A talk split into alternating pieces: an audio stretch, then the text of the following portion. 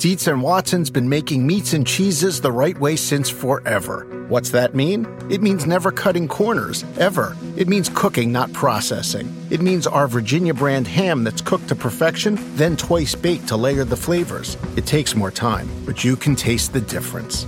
We come to work every day to do it the right way, even if it's the hard way. Because if it's not right for us, it's not right for you. Dietz and Watson, it's a family thing since 1939. For the ones who work hard to ensure their crew can always go the extra mile, and the ones who get in early so everyone can go home on time, there's Grainger, offering professional grade supplies backed by product experts so you can quickly and easily find what you need. Plus, you can count on access to a committed team ready to go the extra mile for you. Call, clickgrainger.com, or just stop by. Grainger, for the ones who get it done.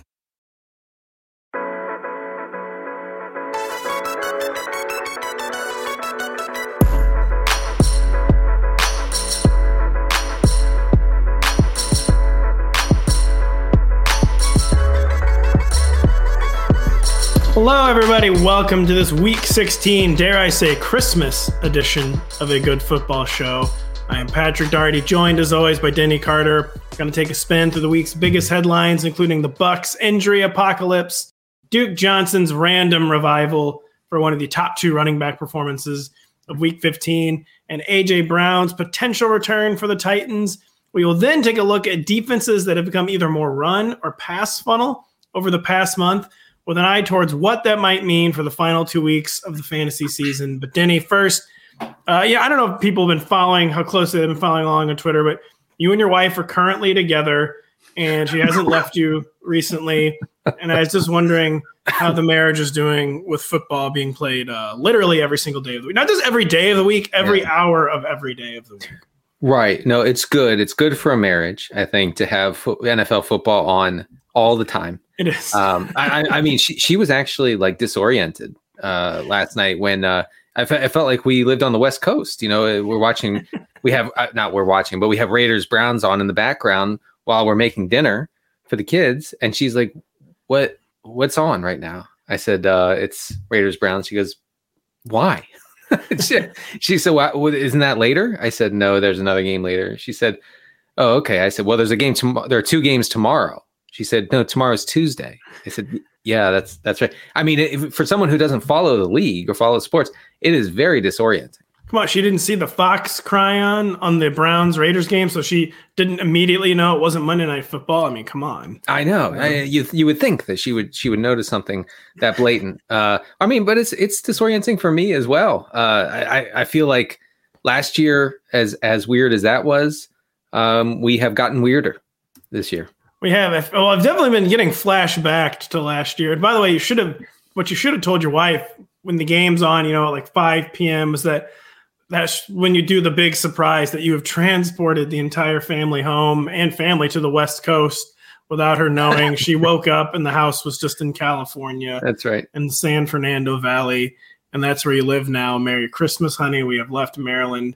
We can't have that whatever that spice is that everyone talks about anymore. Well, we can't uh, have Old Bay, but you know what we would have? We would have uh, raging fires and earthquakes. So that that's you, you, know that's what you have going for you in California. You know what? A trivia fact. Well, it's not really a trivia fact. that people don't know is that the New Madrid Fault, which is in southern Missouri near Arkansas and Tennessee, some actually consider it a more dangerous fault than the San Andreas. No fault. way and a more really? dangerous. Yeah, one of the worst earthquakes in American history was in 1811, 1812, a series of three massive earthquakes on the New New Madrid Fault.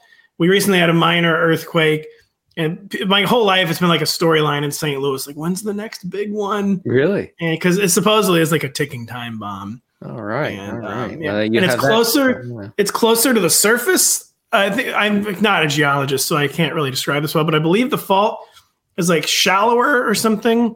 And so when when the earthquake happens, it it can be like a less severe earthquake, like only quote unquote like a, a 6.0 on the Richter scale, which is a fairly large earthquake, but it would be felt like from much further distances, farther distances mm-hmm. than one in California would because of like the depth of the fault. So when there's earthquakes on this New Madrid fault, they actually feel it like on the you would probably actually maybe feel it in Maryland and it like like reverberates through like the entire continent. So really, yeah, I've been raised kind of like people were in the Cold War era, like raised with like nuclear fear. In Missouri, you're kind of raised your whole life with the earthquake fear.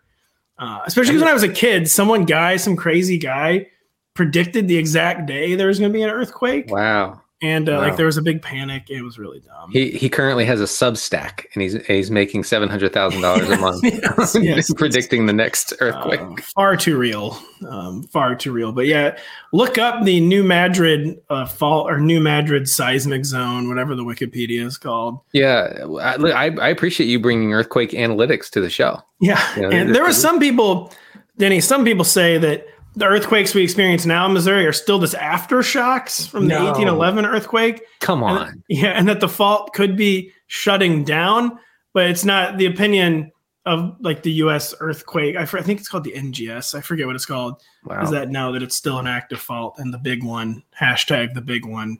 The, the key is at some point. The key is to leave, live on the East Coast. I think that's the key here. Yeah, yeah that is the key. Uh, uh, no weather problems there. And yeah, so it's like a race between California and Missouri and Arkansas and Tennessee to see who could have like the devastating earthquake first. Well, I uh, I'm, I'm rooting for you not to get yeah. that. And by by the way, you guys want a crazy Wikipedia out there? Look up the Cascadia subduction zone. That's what? the that's the one up in Washington and Oregon. And I think that is maybe actually the most dangerous fault in America, where it produces like 9.0 style earthquakes and like massive tsunamis. There was a big New Yorker article on it a few years ago.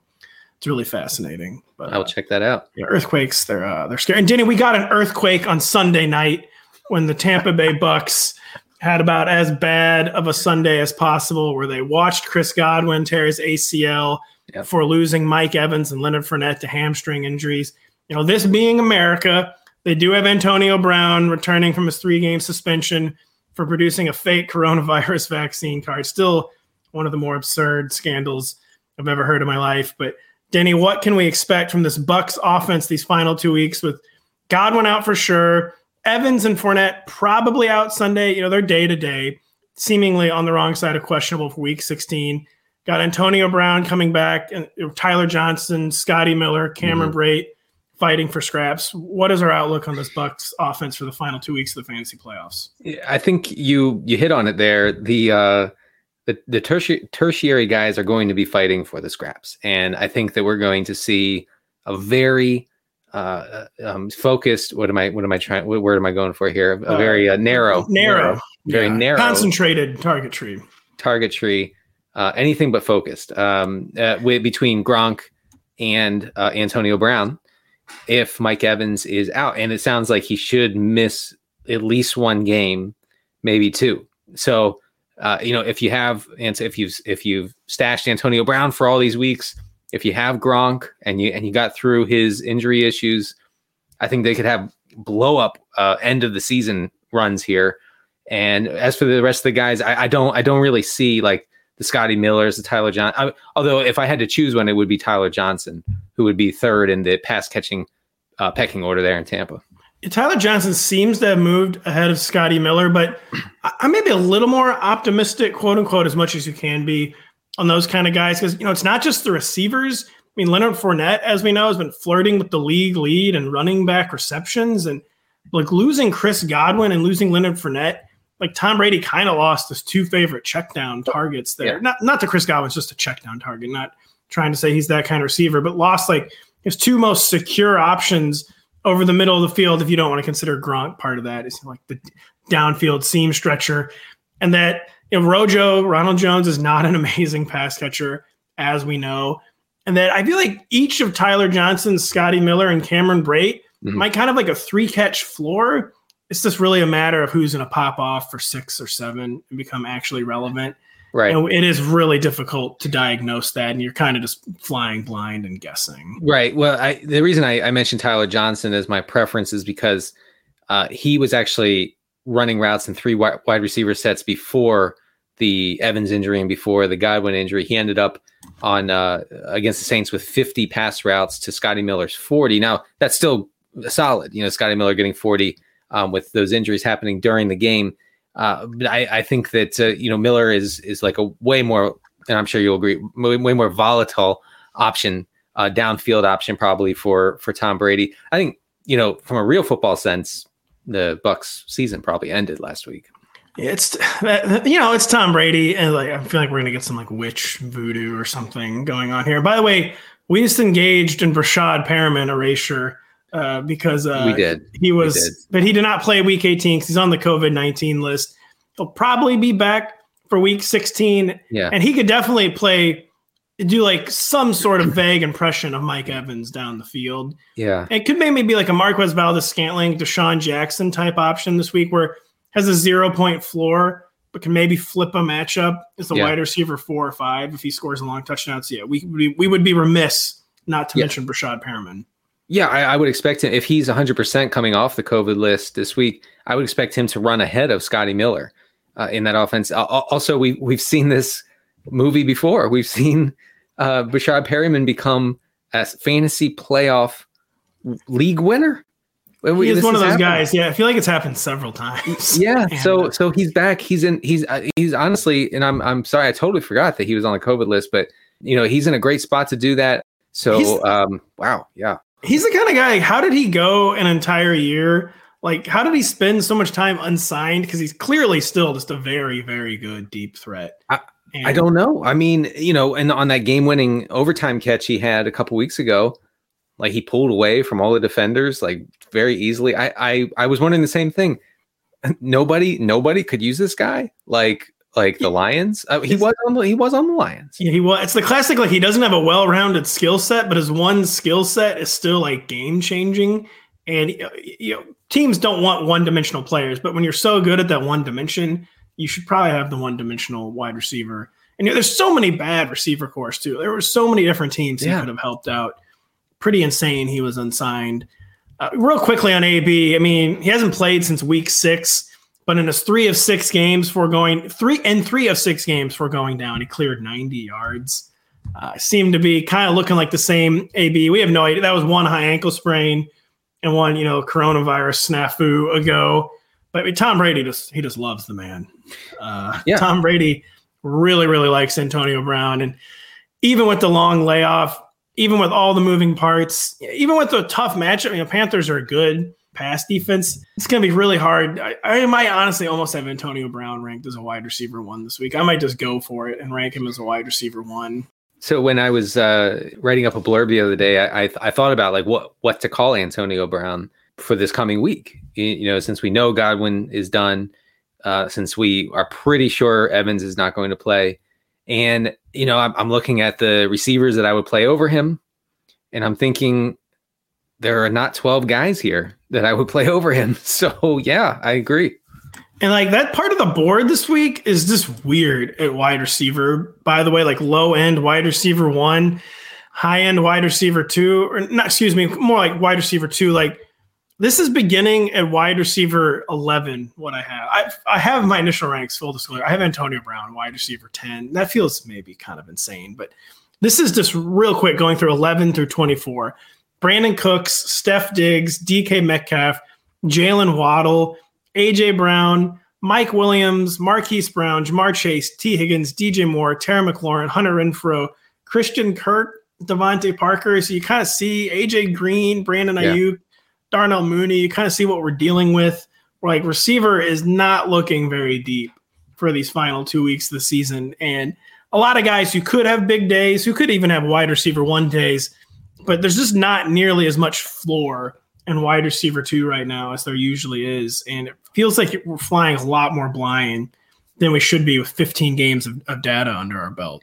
Yeah, yeah, uh, but, but you know the the Bucs are one of the few teams left in this very high T run heavy NFL we have this season uh, that will throw it pretty much no matter what.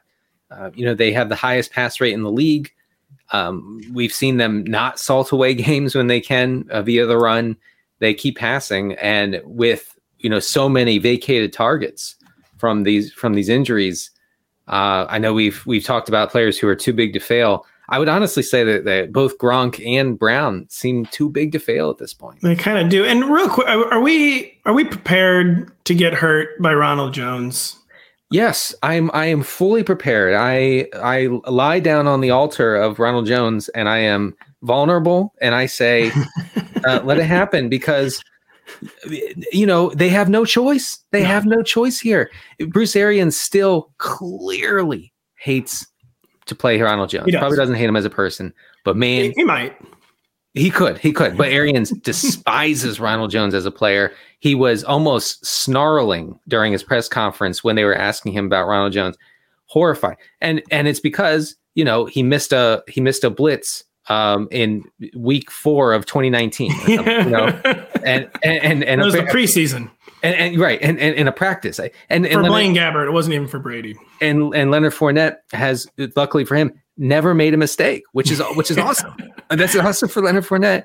Um, Jones is better than Fournette in that he is. What? Come I on, mean, you- I know you're probably he's a he's a better pure runner. It- he- he's a he's a better he- pass catcher. Uh, I don't know about He's a that. be- he's better at everything. Look, Leonard Fournette is, you know, great guy, Super Bowl he's a psyop. but my goodness, there there are he could oh man, what am I trying to say here? There are 25 backup running backs who could do exactly what Leonard Fournette has done in that Tampa offense. That seems a bit extreme. I mean, I don't think Ronald Jones had in his bag of tricks leading running backs and receptions. Not that Leonard Fournette has been kind of like shoehorned into this pass catching role. Yes. He's not a great pass catcher, but I think he is a better pass catcher than Ronald Jones. I think Well, that, that's why they brought in they brought in Gio Bernard uh, specifically your because boy. Fournette was Fournette was so bad uh, at at, at pa- catching the passes, and uh, but hey, you know what? Uh, the process on that one didn't work out, and I and I do know that firsthand. Anyway, Ro- Ronald, they have no choice because as much as the team despises Ronald Jones, they they despise uh, Ke'Shawn Vaughn even more. I was gonna say that's the really good news for Ronald Jones. That for as mistake prone as Rojo is, Ke'Shawn Vaughn is like infinitely worse. Yeah, yeah. uh, They they w- they would sign uh, and and give Le'Veon Bell thirty carries before they gave Ke'Shawn Vaughn one carry. Like That, that, might actually happen. yeah. I mean, that's in that's in the uh, range of outcomes. I I, I believe it. And uh, you saw Brady rolling his eyes after Ke'Shawn Vaughn dropped another pass. Pretty bad drop. Um, but you know, and he had many of those last year. So, and that's what he's supposed to do best. He's supposed to be a pass catching back. He's terrible. Anyway, so yeah, Ronald Jones is the only game in town, unfortunately for Bruce Arians, but fortunately for fantasy managers. fortunately for fantasy managers. I don't know if this next one is fortunate or unfortunate, but Duke Johnson came back into our lives on Sunday with the performance of a lifetime, posting the first 20 carry, the first 100 yard rushing, and first two rushing touchdown efforts of his entire career. It was the best of Dolphins running back has looked all season. It was against a really, really, really bad New York Jets defense, but good players have big days against bad defenses. That's what Duke Johnson did. Myles Gaskin did remain in the rotation, though, Denny. And now the Saints' stout run defense is on tap for week 16. Can we really hit on 17 with Duke Johnson as a flex for the fantasy semifinals? Or is this one we should just like bag as a memory, consider it a beautiful moment in time, and just thank the football gods that they gave us this one Duke Johnson moment? Even though nobody benefited from Yeah, it. true. But- No, literally no one benefited. And a lot of people, in fact, did quite the opposite and had their I'm souls sure, broken. but I'm sure somebody, you know, many people listening to this podcast said, "Hey, I I had him in my lineup. I don't know about you." Look, they had him uh, on their dynasty teams for six years. you you you uh you're hitting on 19 i think you Oh, know not, not 17 and and um and, and it's because you know one of the many dolphins offensive coordinators said today uh that myles gaskin will still be in will, will be involved there will be a competition uh in the backfield which you know sinks the value or uh, sinks the floor at least of both gaskin and and duke johnson unless we get information later this week that the Miami offensive coordinators and Brian Flores want to, you know, have Duke Johnson as their lead back. I mean, you know, from a from an anecdotal standpoint, has Myles Gaskin ever looked as good as as Duke Johnson did against No. the Jets? no, Ever? I mean, no, no. especially not as a runner. No, Right. So uh, you know, and and that and that's a possibility as well. You know, Gaskin could take on the third down role, pass catching stuff, while Duke Johnson serves as is the more traditional primary uh, ball carrier, which would be fine, I think. Um, the the Dolphins are underdogs against the Saints uh, in New Orleans. I'm not I'm not sure how likely it is they're going to see the kind of game script that would lead to a ton of carries for anybody. Um, but yeah, I, I, think that at best he's like a Duke Johnson would be like a flex in a 14 team league. Is that fair? That sounds about right. And by the way, I was the audience couldn't hear me laughing. I was laughing, but I was muted when you referenced the Dolphins' many offensive coordinators. they do have about eight too many I don't know, play callers, but that is the thing with Duke Johnson. So the career typecast is a third down back. I actually do think he probably will be the primary early down back this week because Myles Gaskin, Salvon Ahmed, Malcolm Brown, none of them. I know it was the Jets, but none of those three have looked anywhere close to the way Duke Johnson looked on early downs on Sunday, where he was running angry, he was converting goal line carries. We all knew he could do this. He led the University of Miami. He's the career receiving, or excuse me, rushing yardage leader. Like he's a very, very good mm-hmm. early down running back who just got typecast and didn't get that chance. But this week, like you said, they're underdogs on the road. The Saints permit the second fewest running back fantasy points. Mm. Jaylen Waddle is back, who we know functions as like an extension of the Dolphins' running attack. He's going to get a lot of targets. Myles Gaskin's is going to be better conditioned. He was activated two days before the game last weekend after being on the COVID list. And even if Duke Johnson is the primary early down runner, it, yeah, it's pretty unclear what that even gets you this yeah. week. And despite it looking like if this had happened in like week five or six, this is something you'd be pretty excited about. But time is so short now. The week 16 setup is not a good place to chase points with Duke Johnson. And yeah, 14 team flex. That feels very right. So Duke Johnson, there is a path to value. Like it's it's not like a, a laughably absurd path to fantasy value. Even in like 12 team leagues this week, it's just not the most likely outcome. That's a good point about the matchup, by the way. Uh, Saints are really tough against the run. On the season, they've given up the lowest success rate against the rush by a good margin, like the lowest in the whole league. So they're they're they're tough against the run. Yeah, so just just cherish the moment with Duke Johnson. Don't try to. It's like the classic, like you can't go home again. Don't try like relive this day the next day. It's yeah, probably, that's a good point. It's not going to work out. Gabriel Davis had one of the best afternoons by a Bills wide receiver all year in week 15 with his five catch, 85 yard, two touchdown performance. We've known all season this is what he's capable of after he forced his way onto the field as a fourth round rookie last season. But for whatever reason, they've been featuring Emmanuel Sanders over him. Now Emmanuel Sanders could be back for week six for week 16, while Gabriel Davis must deal with the Patriots' elite pass defense. The Patriots allow the second fewest wide receiver fantasy points. Kind of like with Duke Johnson, Denny. Is this a situation where we can really chase these points, or do we kind of have to consider we people were unlike Duke Johnson, people were on Gabriel Davis in week 15. Right. You just kind of like like take the money and run on Gabriel Davis, or is there some argument to be made to, to feature him again in week 16?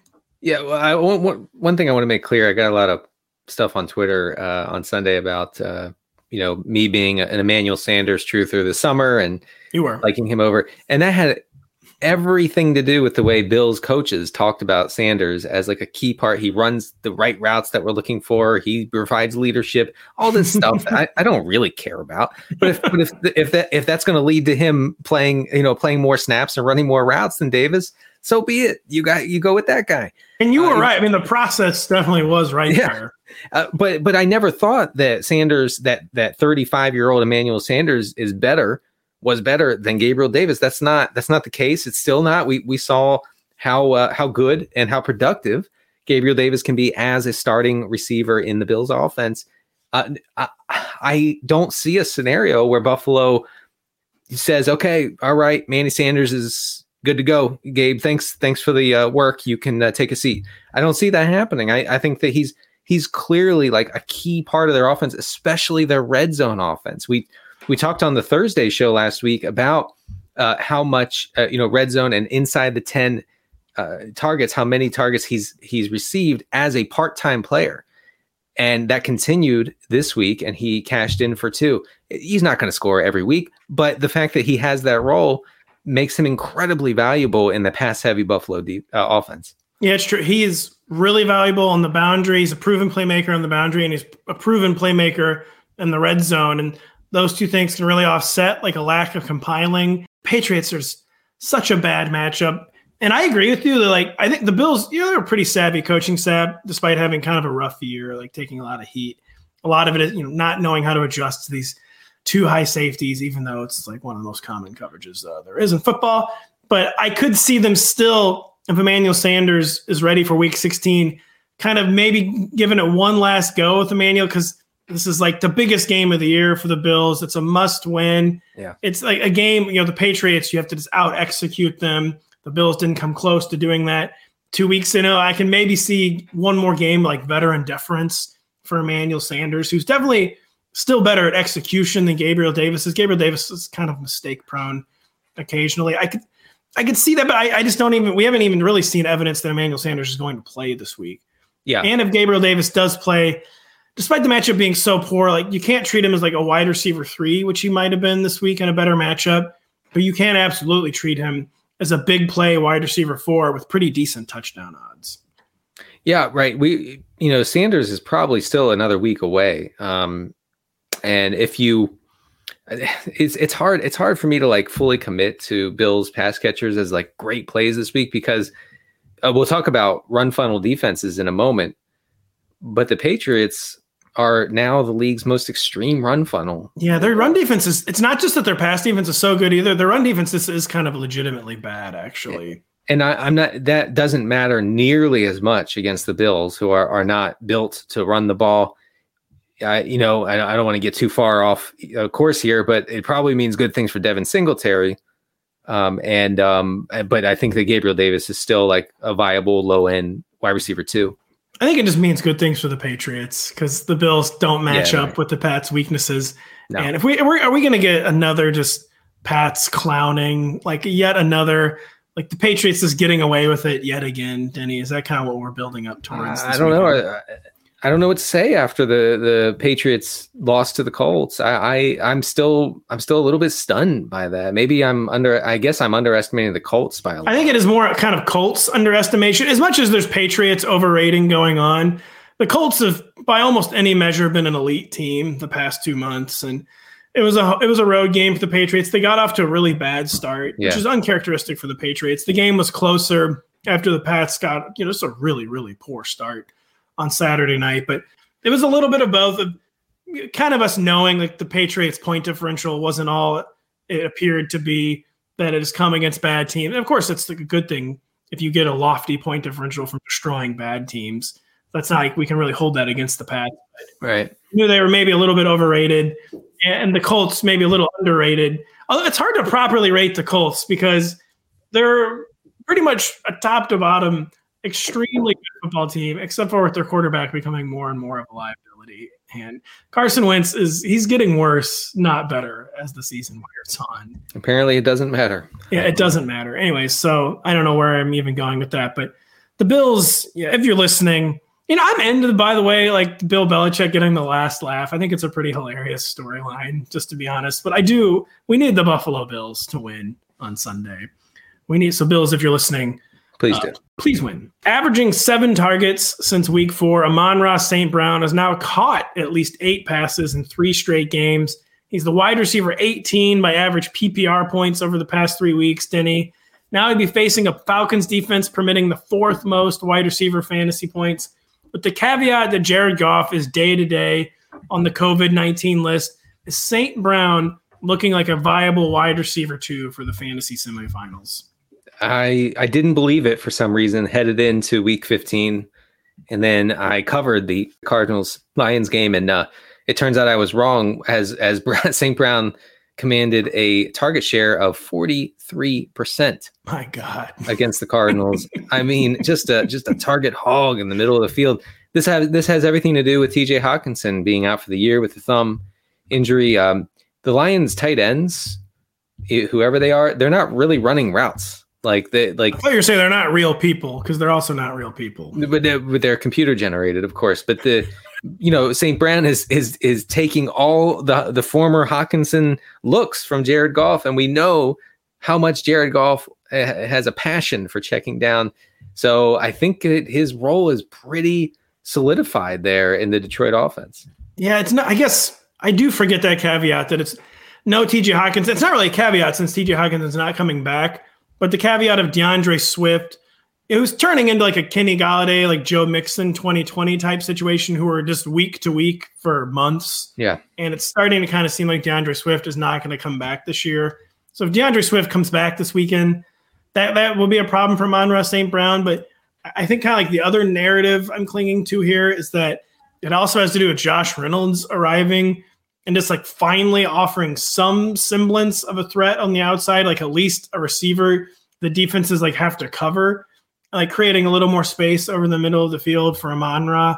So yeah, I would say the only real vari- variable for Amon in Week 16 is if De- D'Andre Swift comes back. But even if D'Andre Swift comes back, I think you're looking at at least five to six receptions for Amon Ra. And yeah, seven to eight. I, I just don't think I don't think that's point chasing at this point with Amon Ra. It's just what they need. He's drawn at least 11 targets in three straight games, and that's that's just what he is in this offense right now. And and Reynolds has been fine too. You know, He has, Reynolds, yes. Reynolds is not vacuuming up targets uh, like like St. Brown, but you know, as a as a more downfield type threat for Jared Goff, there there is something there for Reynolds as well. He was a surprisingly important addition. I mean, it's it's silly like talk about important additions for a team with two victories, but I have to Uh, say, just as a side note on the Lions, the fact that they have grinded out near victories all season, challenging teams that have way more talent, that are just way better overall than them. Uh, eh, the fact that they've been super aggressive on fourth downs, on red zone opportunities, that speaks very highly of Dan Campbell and his approach. He he wants to win, and you can't say that about a lot of coaches. Joe Judge eh, doesn't really doesn't really care. If he if he cared if he cared, he would operate differently, right? Um, but but you know, uh, Dan Campbell is our analytics king, and I respect him. he and uh, look at Denny loving a football guy like Dan Campbell, who is actually kind of doing some down low analytics. I think maybe we're getting the best of both worlds with Dan Campbell. We debated over the summer, like, is this a bit like is he just because there was evidence Yeah, that he was yeah. maybe kind of playing a Right. part a little bit, but it appears to be a little bit of both. Where he really is just kind of that way, so to speak, quote unquote, that way, whatever that way is. You just know Uh-huh. whatever the Dan Campbell way is.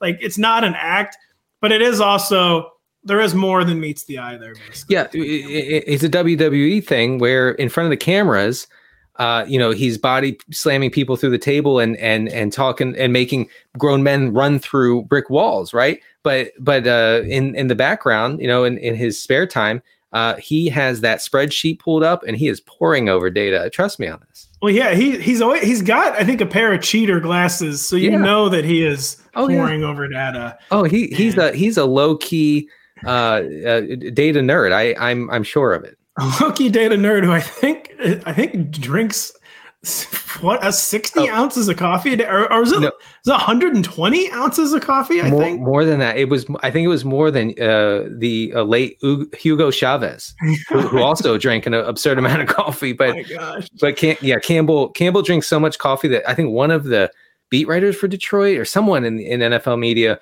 tried to to drink his the, the amount of coffee that he drinks and like almost had a, a medical emergency. I think I, I, I you might have to go- p- p- Google this if you're listening. I think maybe it was three 44 ounce coffees Oh a day, which I actually don't even know if that is medically possible. I think you might just keel over and die. I mean, you might as well be drinking Four Loko if you're drinking three 40 ounce coffees, but he drinks a lot of coffee, is the point. It does. And more than and more. So, you know, the phrase he can drink you under the table. Well, Dan Campbell probably can drink you under the table with alcohol as well, but Oh yeah. he's he's drinking you under the table with coffee. Hopefully not together, because you'll be so dehydrated, Dan. Yeah, you got to drink. You got to drink some water, Dan. But yeah, you got to look at when you got to crush the coffee when you have to stay up late looking at da- at, at data, looking That's at a really good this is- this is clear. It all it all lines up. It all adds up. Yeah, he's not crushing coffee like lift weights. Yeah, it's to, to go over the data. So Dan Campbell, down low analytics nerd. In his second game back from injured reserve, Julio Jones sustained at least the third setback from a hamstring issue he first suffered in week three. He's all but certain to miss Thursday night's game against the 49ers. Meanwhile, AJ Brown has been cleared to resume practicing from his chest injury. Denny, we don't know Brown's status on this short week. Maybe leaning towards playing, but is it safe to say we're kind of at the end of the NFL line for Julio Jones, who future Hall of Famer who's made only 17 appearances over the past two years, and just all of a sudden he's always he was always on the brink of being a guy who was hurt a lot. He would miss like two or three games a year, yeah. but he always found a way to get through it and post his elite numbers at the end of the year. And now it's just back to back years where that has not happened. And are we, are we, is it too early to like bury a guy who's as good as Julio Jones, or is this just kind of the end? It feels an awful lot like the end. Uh, you know, he'll be 33 in February, and a different kind of receiver at 33 it would would still I think be viable, would, would be hard to count out. But you know, big wide receivers, these massive alpha receivers, they they don't excuse me, excuse me, dog, excuse my dog. They, they don't age well. And we saw that with like Brandon Marshall. Like Brandon Marshall was elite and then he wasn't. And it, it just it fell off a cliff for him. Uh, that that's kind of reminds me of of what's happening with Julio. You're just so big, and not just so big, but so physical always. And it does. The, the only the reason I have like a little trepidation is people talents like Julio Jones. You know, it's not. It's never just because of their size. Because there's a lot of guys with Julio Jones' size. Like normally, like they make it as far because like they're the best at preparing. They're just like the smartest. So I wouldn't be shocked if maybe Julio Jones had like one more adjustment in his bag of tricks. But he, I mean, this is just bleak when you when you go yeah. an entire season and your hamstring you know, which is like kind of like the canary in a coal mine for a football player is like your hamstring, basically. And when you go an entire year where you just can't get it right at this age, it is hard to believe that there's going to be a turnaround around the corner. Yeah, if you remember uh, back in the preseason, he was uh, sitting out practices, sitting out preseason games because of of a ham- the hamstring. I don't yeah. know if it's one or, or both or whatever, but it's it's a it's a, a constant problem, a nagging issue for him and I, those sort of things you know i'm, I'm not a doctor uh, as, you, as you might know but am I am I fired now for not being a doctor? Yeah, you actually I was on your resume. Whoops. Uh, well, I am I am not a doctor, but I would say that uh, getting older is probably not better for your hamstrings. No, no, as I can attest. Actually, uh, I can attest to that. But the only reason I'm just a little leery to count out someone who I mean, you want to talk about an actual generational talent with Julio Jones. And sometimes those guys have one or two more surprises left in them. But yeah, I, it just seems like we're at the end for Julio, which is, I mean, one of the best, truly one of the best to ever do it. And even yeah. in like this passing inflated era, it was clear like he wasn't a product of his era. He was no. just absolutely amazing. Yeah, it, it's uh, I I can um I can tell how dominant he was by my dad's reaction to Julio Jones because my dad doesn't really know anybody outside like the biggest, you know, the biggest names, the Brady type names. And and uh but he's like he he knows Julio and he's always he's always asking, Where's Julio? Where's Julio? And so I I, I think that yeah, he is certainly a generational receiver. I don't want to take anything away from him in that regard. Just the the most, you know, Megatron type dominance in his prime. It was, and I guess real quick, I feel like we don't have enough information on AJ Brown, but I mean, we're playing him no matter what yeah. he's active Thursday night, right? Yes, for sure. Um, yeah, we we don't have an update as of this recording. Tuesday afternoon. I'm sure. Yeah, I'm sure that we will get uh, something uh, to later on Tuesday. Definitely by Wednesday morning.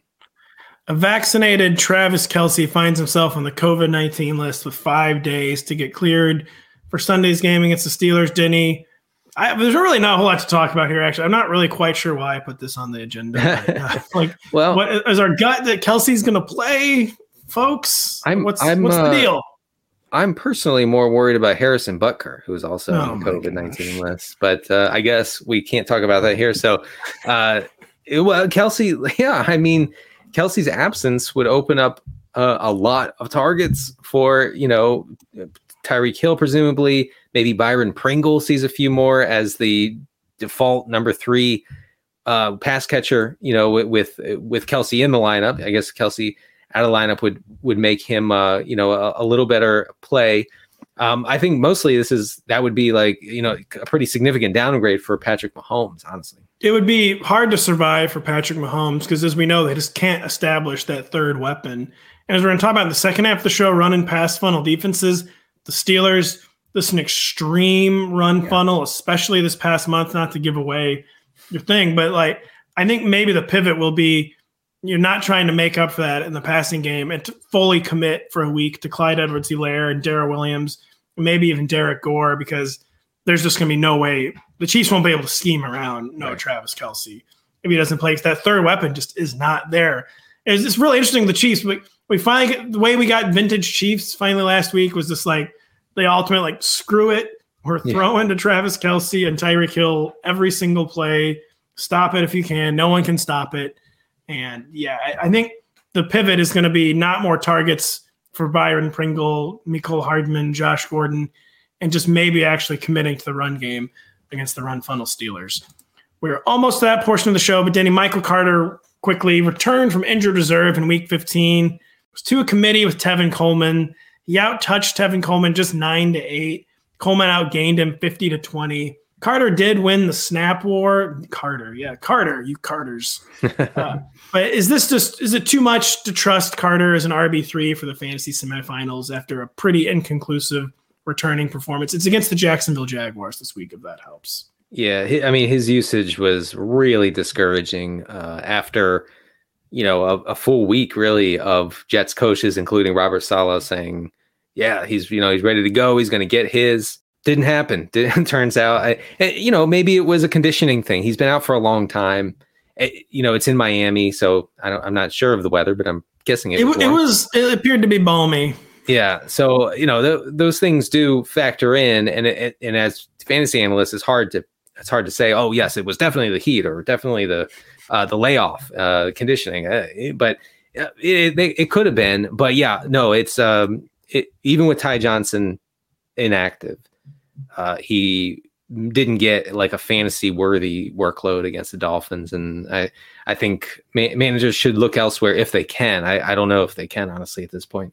Yeah, I mean, it is the Jags. So there's the Jags have been a pretty stout run defense. Even that appears to kind of be falling away for Jacksonville now. So if you're in a desperate situation, you can kind of cling to the fact that he still played more snaps than Tevin Coleman, even though it's been such a long layoff. And it's a good matchup, but it's just kind of like you're just banking on talent, which you know there are worse ideas when you're like choosing between kind of like Im- imperfect plays but yeah, the setup isn't good with Michael Carter. You're betting on talent, which again, you might not have a better option. Yeah. And so like you could it could pay off, but it's like a talent bet and not a setup bet. Yeah, for, yeah. For, for Michael Carter. It was also kind of like a low key good matchup for for Carter. I know he didn't get that full workload or anything, but um, since week 11, Miami has the third highest or is allowing the third highest rushing success rate uh, so it, it's not like Miami has been clamping down on uh, on running backs. You're talking about the Miami weather in December, by the way, reminded me kind of one of the NFL's down low traditions for a while was the Patriots going to Miami in December and losing. Wait, like, no, you mean September? No, no. It, well, it, it, happened in December a few times too. Oh. They, it, actually right. It was more of a meme in September. well, because they they what, what the NFL forced the Bills and the and the Patriots to go sweat their butts off yeah. in Miami in September in early September usually, right? And then they made the Dolphins go to snowy Buffalo and snowy New England in That's December right. and get their butts kicked all over the field. Trust as a former Dolphins fan, I remember yeah, this. No, it was more of a meme. You're right in September, but there were a few years. There's one one of the Adam Gase years in particular they came there and it was like the Dolphins Super Bowl. Like they were just teeing off on yes. Tom Brady. They won the oh, game yes. 19 to 7 or something. Right. And you know, they were high five, like they were just going nuts. yeah, I think that happened once or twice. And I always found it funny to like send them down there in the and but yeah, right. It is a much bigger advantage in September yes than it is in December. We'll be right back talk run and pass funnel defenses. The longest field goal ever attempted is 76 yards. The longest field goal ever missed? also 76 yards. Why bring this up? Because knowing your limits matters, both when you're kicking a field goal and when you gamble. Betting more than you're comfortable with is like trying a 70 yard field goal, it probably won't go well. So set a limit when you gamble and stick to it. Want more helpful tips like this? Go to keepitfunohio.com for games, quizzes, and lots of ways to keep your gambling from getting out of hand. Do you want a beautiful lawn? Enter TruGreen, the easiest way to get a great lawn. Just water and mow, and they'll do the rest. Weed control, fertilization, aeration, and more. TruGreen is the official lawn care treatment provider of the PGA Tour, and they have a verified best price, which guarantees you the lowest price with no compromise on quality. You do you. Let TruGreen do your lawn care. Visit trugreen.com T R U G R E E N dot com to get the best lawn at the best price with the best people. Guaranteed. With threats to our nation waiting around every corner, adaptability is more important than ever. When conditions change without notice, quick strategic thinking is crucial. And with obstacles consistently impending, determination is essential in overcoming them. It's this willingness, decisiveness, and resilience that sets Marines apart. With our fighting spirit, we don't just fight battles, we win them. Marines are the constant our nation counts on to fight the unknown. And through adaptable problem solving, we do just that. Learn more at marines.com. Give the gift of NBC Sports Edge Plus this holiday season. Get 15% off annual subscriptions when you use the promo code HOLIDAY15 at checkout. This offer turns to coal on December 31st. So visit NBCSportsEdge.com slash Edge Plus today. And remember, all of our premium tools for fantasy, DFS, and betting are included in one low Edge Plus, one low price for an Edge Plus subscription. We are headed down the backstretch of the NFL season, and the NBC Sports Predictor app, powered by PointsBet, has you covered with Sunday Night 7. We're giving you a shot to win $1 million every Sunday night throughout the rest of the regular season. It is free and easy to play, so predict what will happen between the Washington football team and the Cowboys this week for a chance to win. Download today from your app store or visit NBCSports.com slash predictor.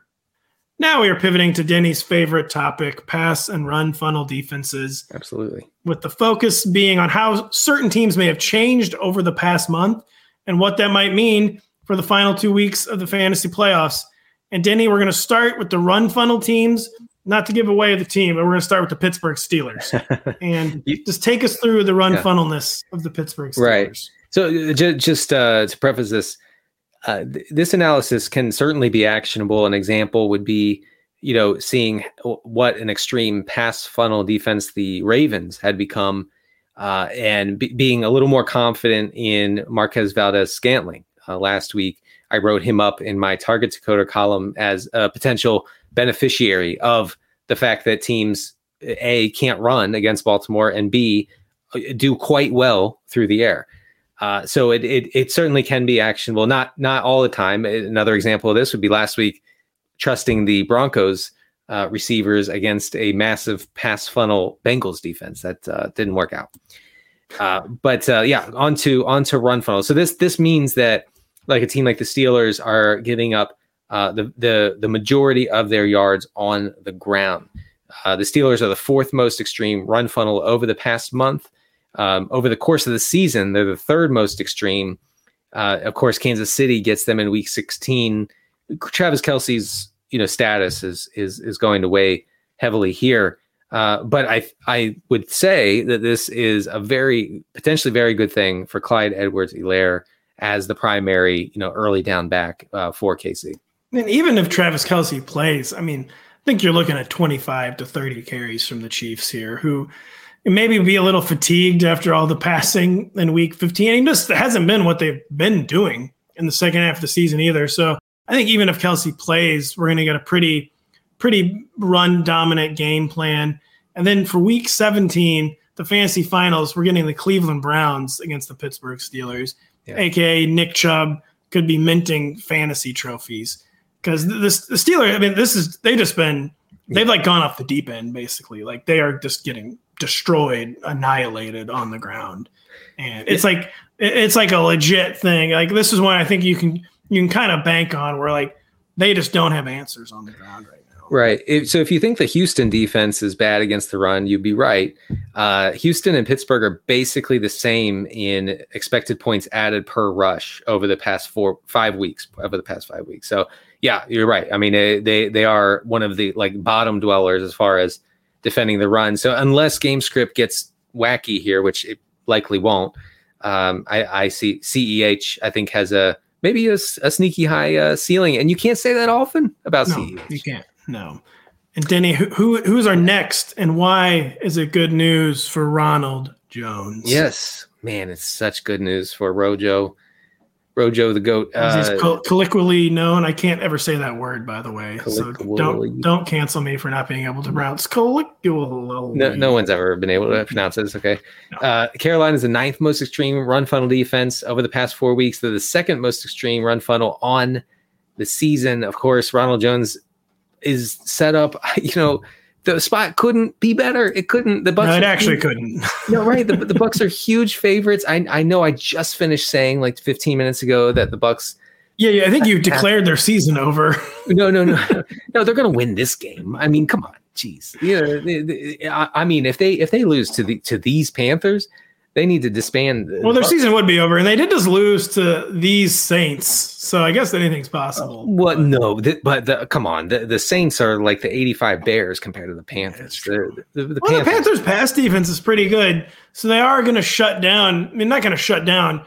They're going to give the, the Bucs like real trouble through the air, especially if they're trying to work in all the, this new cast of characters. Uh, so it just makes all the sense in the world to just hammer Ronald Jones Yeah. on the ground. Yeah, I, I, just I think that his uh, the the path to success for Ronald Jones here is quite wide. Is what I would say. It is, yeah. I mean, frankly, my initial, initial ranks, I do have Rojo ranked as an RB one. I think it's the RB twelve. Let's So go. like the lowest end RB one, but it just feels like an RB one setup for Ronald Jones this week. So you can be excited if you because Ronald Jones had gotten to the point where he's returned to a lot of waiver wires. So Yeah. I think it's a situation, yeah, where clearly you're kind of going all out for any like anybody with a pulse at this point. But if you have any FAAB remaining, which you probably don't, you shouldn't if you're a good manager, uh, go all in on Ronald Yes. Jones. And, and by the way, I mean there you can be a good manager and have FAAB left. I'm sorry. with, with a with a with a really good week here for Ronald Jones, my 11th place best ball team Oh, will get yeah. all the way. We'll get up to ninth, maybe eighth. game who changing game knows? changing yeah game changing but by the way week 17 the run funnel panthers get alvin kamara and the new orleans Oh, saints so That's that's another good one. hopefully alvin kamara's cashing checks after he maybe got you eliminated in week 15 so Yeah, hopefully survive that. tough scene who, who is our final run funnel defense Denny? Yeah. Uh, final is uh, the Bills' second most extreme run funnel over the past four weeks. They are the third most extreme run funnel on the year. Uh, we saw what the Patriots did to them in the snow game a few weeks ago. There's no reason to think that the Patriots are going to do much. I would say much different. You know, obviously they're not going to be three pass attempts. There could be upwards of ten pass attempts i think they might quintuple their pass attempts to Yeah. eight but but it's still going to be run heavy um and and i think that that's that could be very good uh, if damien harris is out again obviously rhamondre stevenson becomes a must play in all formats uh, despite you know he was scripted out last week and and and some that happens that happens that's that's part of why running back can be such a frustrating position for fantasy um but but don't don't be too discouraged here because uh it's hard to imagine a better spot for him It is. It is weird though. I wonder. I wonder if it will be as simple of no Damien Harris if they stick with the approach, or if they try to like kind of take the Bills by surprise and maybe like really hammer like the short passing attack or something, or kind of lean in on gadget plays, maybe with Jonnu Smith. Uh, you know, I don't know who else. Who else could do a gadget play on the Patriots? I think Kendrick Bourne has attempted. Oh yeah, yeah. passes. He, oh yeah, definitely. Uh, so I I do wonder what the Pats' game plan will be if there's no Damien Harris, where it might be too obvious that they're just going to try to run Rhamondre Stevens. So they might kind of take everyone by surprise. But it, if Damien Harris plays, I mean, I, I can't see any reason that it won't be a 40 rush attempt game for the New England because the Bills they haven't proven that they can stop the run. It's it's kind of like their Achilles heel right, Right. now. And power rushing teams are just running all over the Bills. Exactly. Even even Brandon Bolden could could see some u- decent usage um, if you know if the Patriots get game script on their side and, and Harris is out, obviously. And so yeah, the Bills they've got the Patriots this Yep. week, and then Week 17, Cordarrelle Patterson, the, the final triumph of Cordarrelle Patterson. He'll be winning fantasy leagues against the or either that, or he'll be rushing like nine times for 14 yards. He seems you to be know. getting a little sleepy. E- either one, it was a great run for. It was for- true. It was a very uh, seemingly hard to sustain run that he just kept sustaining. So yeah, finally getting a little sleepy the past few weeks here. Yeah. But Cordarrelle, if you're listening, uh, you got a good matchup in Week 17. You, you know, you know, it's funny. uh, I, I did a blurb last week about Arthur Smith saying, um, you know, we're scaling back CPAT's usage, and people were shocked and appalled by it. Guys, it had been happening for a month before Yeah. that. Like, like he he had been getting fortunate with touchdowns, whatever. But yeah, come on, he's only playing like half the snaps every Yeah. week. And it's really frustrating, but it might have honestly been a necessity because he's never handled anywhere close to this type of workload. And he also hurt his ankle. He's been playing through an ankle issue. So maybe even though the Falcons are kind of the most depressing, most depressing in the hunt team, I think they Mhm. still get make it onto the in the hunt graphics when we're discussing the playoffs. They know they're not a playoff team, and maybe I think there's kind of like there's like a humanitarian uh, reason, like taking a little easy on Cordarrelle Patterson, Yeah. and trying to not just drive his body into the ground. Denny, we're, we're on to the pass funnels. Who is Yes. our pass funnel defense? Uh, first pass funnel I want to mention is the Titans are the Titans. I don't know. They're the most extreme. They are the most extreme pass funnel over the past four weeks. Second most extreme on the season. Teams really, really attack them through the air and for good reason. Uh, the 49ers get them in week 16. And I just wanted to briefly mention that um, when the Niners two weeks ago played the pass funnel Bengals defense, uh, who are pretty good against the run, they shifted accordingly and uh, threw more than they usually do, and it ended in huge days. Well, a huge day for for Kittle, and uh, and, a, and a solid day for Brandon Aiyuk. I do feel like that was kind of a second half adjustment in that game, if I'm not mistaken. Yeah. Or maybe they did try to establish in the first half. And Yes, that's right. Uh, but so they did make the adjustment. I guess better late than never. A huge variable here is Elijah Mitchell, who seemingly he's like in a maybe kind of a D'Andre Swift situation. Where it seems like every week he's, he gets instead of closer to returning, like a little further. But unlike the Lions, 49ers are really in the thick of it. I'm sure they're doing everything they can to get Elijah Mitchell back. His presence, if there's no Elijah Mitchell this week, it would make a lot of sense to kind of try to exploit the Titans pass funnel. If there is Elijah Mitchell, I could see them maybe just trying to like out execute again. Yeah, he he'll, he's going to be a game time decision. By the way, Thursday. Yeah. Okay. Yeah, man. I keep keep forgetting the game is Thursday. Wow. Yeah, it's a tough break for Elijah Mitchell. But It is. um, yeah, they they've got web. So maybe pass funnel defense. You're saying maybe Deebo Samuel will catch more than five passes. Uh, no, I don't think so. I don't. I, the way that he's being used, I, I I think that he's primarily a ball carrier at this point, and He he led the NFL in receiving, I believe, and then over the past like four weeks has had like 60 yards It's- receiving. It's quite something. the the the Kyle Shanahan galaxy brain has reached new levels. It actually really has. I mean, he's been great as a runner, but uh, he was pretty amazing as a wide receiver. And- Kyle Shanahan saw the most effective receiver in the NFL and said, "Guess what? You're not catching passes anymore. Not in my offense. You're going to be a running back." Yeah, you're a I mean, change just- of pace running back is very that brain, the size of the brain, must be just tremendous. He's been so effective in the role, but yeah, you're you're giving him fewer touches this way. It is it's very very strange. Uh, But that's Kyle Shanahan, who is our second pass funnel defense, Denny. Seahawks, third most extreme pass funnel over the past four weeks on the season. They are the eighth most extreme pass funnel defense. The well, the Bears get them in week 16, and you know I don't. is that uh, is that good? Is that bad? I, Nah, that's it's hard to say. Darnell Mooney maybe, and then nobody else. God, the Bears look so bad on Monday. They are. I mean, this anytime the whole stadium is basically just like, th- like they, the Yeah. stadium was basically just like in unison, like one organism, almost like like throbbing, and just like their demand for Matt Nagy to be removed as head coach. Yes, yes. There was history made, by the way, on the Monday Night Football broadcast where he was very polite in the way he went about it. But Brian Griese became the first announcer in football history to advocate for a coach to be fired. oh, And really? He didn't come out and that. quite say he didn't say his name, but he kept talking about how the Bears needed to be like shook up and like they needed a change.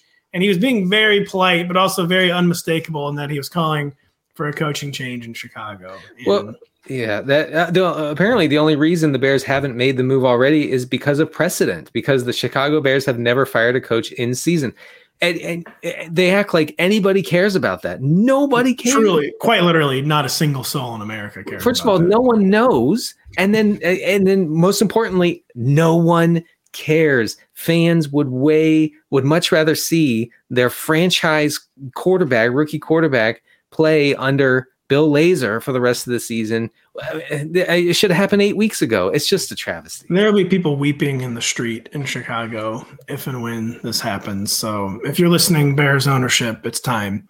Then we'll end the show with our final Yeah. pass funnel defense. Who is it?